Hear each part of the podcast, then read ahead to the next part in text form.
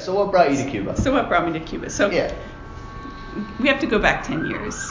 So in 2009, uh, the Global Forum for Health Research had its biannual meeting in Havana.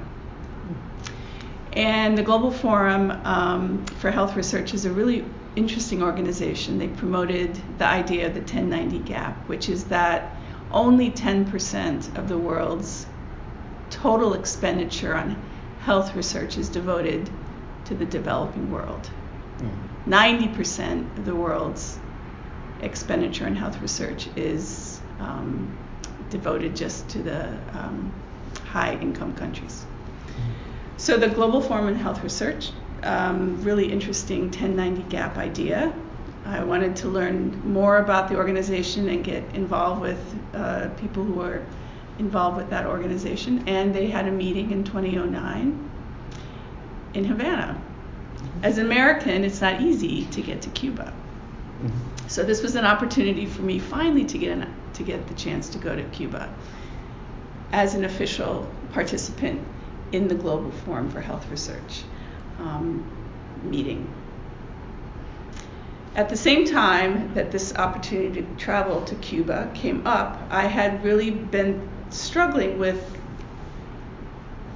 thinking about the second half of my academic career, and I had been working on HIV in in, the, in Africa for 15 years. And I thought, okay, I'm at the halfway point here. What's next? More of the same or something different? And thinking about the conference, and then I uh, and learned more about Cuba, and I discovered that Cuba had one of the lowest rates of HIV in the Americas, which was quite surprising to me for on many levels. Surprising that I didn't know that as a global health researcher. And also surprising to me to think about conducting health research, particularly HIV AIDS research, in an environment where um, it wasn't as prevalent as where it, it, as it has been, where I'd spent most of my career in Uganda. So I thought, what are the challenges to me as a health researcher, as an anthropologist interested in HIV/AIDS, to shift from a place like Uganda with its high rates of HIV to thinking about HIV in a place that has a very, very, very low rate of HIV. So, what are the challenges to me as an academic to move from one situation to the next? How would it then, thinking about HIV in Cuba, how would it make me think about HIV in Uganda or in Africa in a different way, and vice versa? Are there any lessons that can be learned from the Cuba case that I could take back to Africa? So it was really a lot of things. It was a moment in my career where I was sort of rethinking the next steps for me as a researcher.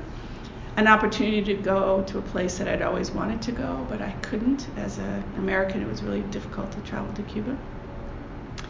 And um, so, uh, and then the opportunity to meet a bunch of colleagues at this really interesting meeting, Global Forum for Health Research.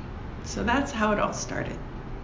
All right, makes sense. Mm. uh, so my sense is that there are barriers to collaboration and to Americans doing research in Cuba. Um, so I guess what was the process like to gain access to Cubans to interview about HIV in Cuba? Right.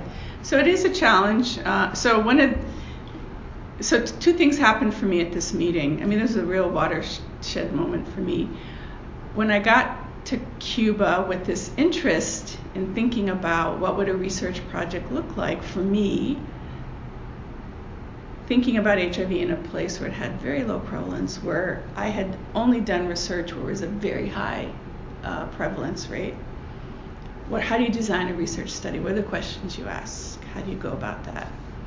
Um, and getting to Cuba and seeing how easy it was for everyone in the world to get there and to have already developed these relationships with Cuban researchers, whereas the challenges and obstacles were just phenomenal for Americans. So I was surprised by that. The Canadians have deep roots and really wonderful uh, academic research relationships with Cubans. And it just seemed like such a lost, ridiculous lost opportunity um, that Americans don't have good research relationships with their Cuban colleagues. So I knew about a really important Cuban researcher, Dr. Jorge Perez Avila, and I knew he was going to be at the meeting. And I knew that he would be a really key person for me to meet and to just start to talk about research ideas that I had with him. And we, I had a chance to meet him. We sat down and I learned about the book that he had been writing, which is a collection of interviews um, with his AIDS patients. And he, we started to collaborate on trying to translate that from Spanish into English and just developed a wonderful relationship, um, kind of a mentor mentee relationship. And he really helped introduce me to a lot of the leading HIV/AIDS researchers in Cuba. He introduced me to Mariela Castro, who runs CENESEX. She invited me to give a talk. So it just kind of snowballed from there.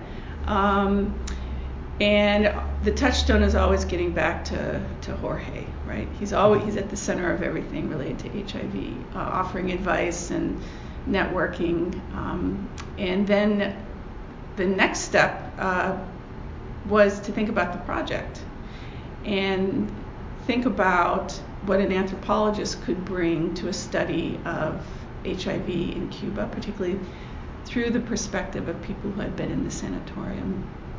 Um, long term, people who had been there intermittently, uh, people who had uh, been there only for the bare minimum of time that they were required, and to think about the experience of HIV through the lens of um, the sanatorium experience completely unique, the only place in the world where you can think about HIV, med- the experience of being HIV positive mediated through um, this very formal structure.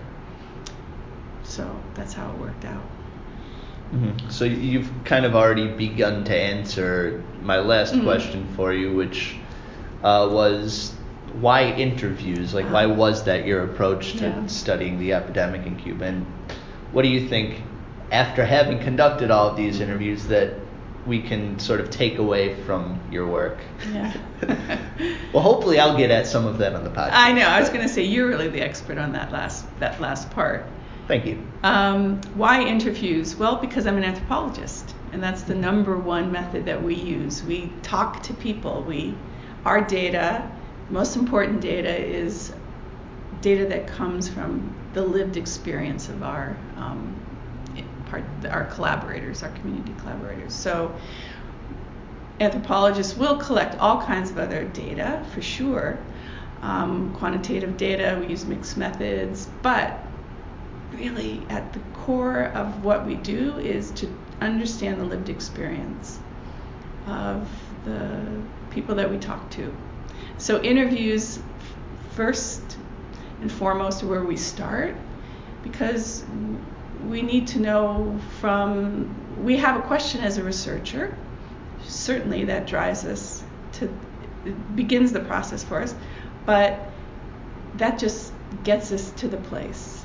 What we really want to do is understand how people experience whatever our question is, how they, what their struggles are, what the facilitators and barriers are to whatever our question might be, um, and to learn from them and to learn with them and to have them guide what our next steps are as researchers. So interviews, I can't imagine being an anthropologist and not doing interviews. So that's the first thing to say. The second thing to say is it's always surprising, it has just been so perplexing to me why the Cuban example as a case study in public health is not more frequently taught in programs of global health. I just don't understand why. If you look at the textbooks, global health textbooks, and you look at syllabi, global health courses, introduction to global health in the US, Cuba is very rarely mentioned. It's just so perplexing to me. So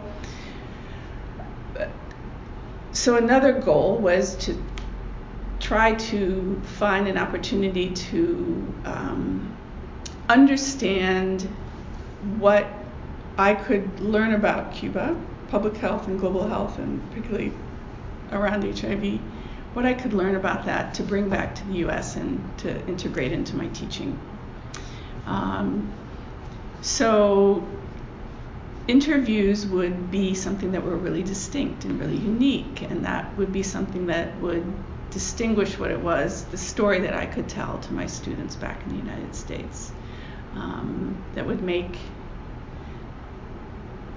make it much more intimate. And so, part of the challenge in talking about Cuba in the global health classroom in the U.S is if students know anything about it, it's generally a negative. They generally have a negative idea, a very limited idea about uh, what Cuba is, and um, even a suspicious idea about if any positive statistics were uh, students have are suspicious about the statistics that come out of Cuba. So my strategy here is to set aside statistics, to set aside governmental agency reports on Cuba, to set aside the politics, and understand and to meet Cubans and understand their lived experience and to be able to share that. So it's a way uh, create a new story, a different story, a more intimate story about Cuba to share with students in my classroom. So that's that's why interviews. Lovely. Yeah. All right. So I think that's all the questions okay. that I have for you. So thanks for answering them.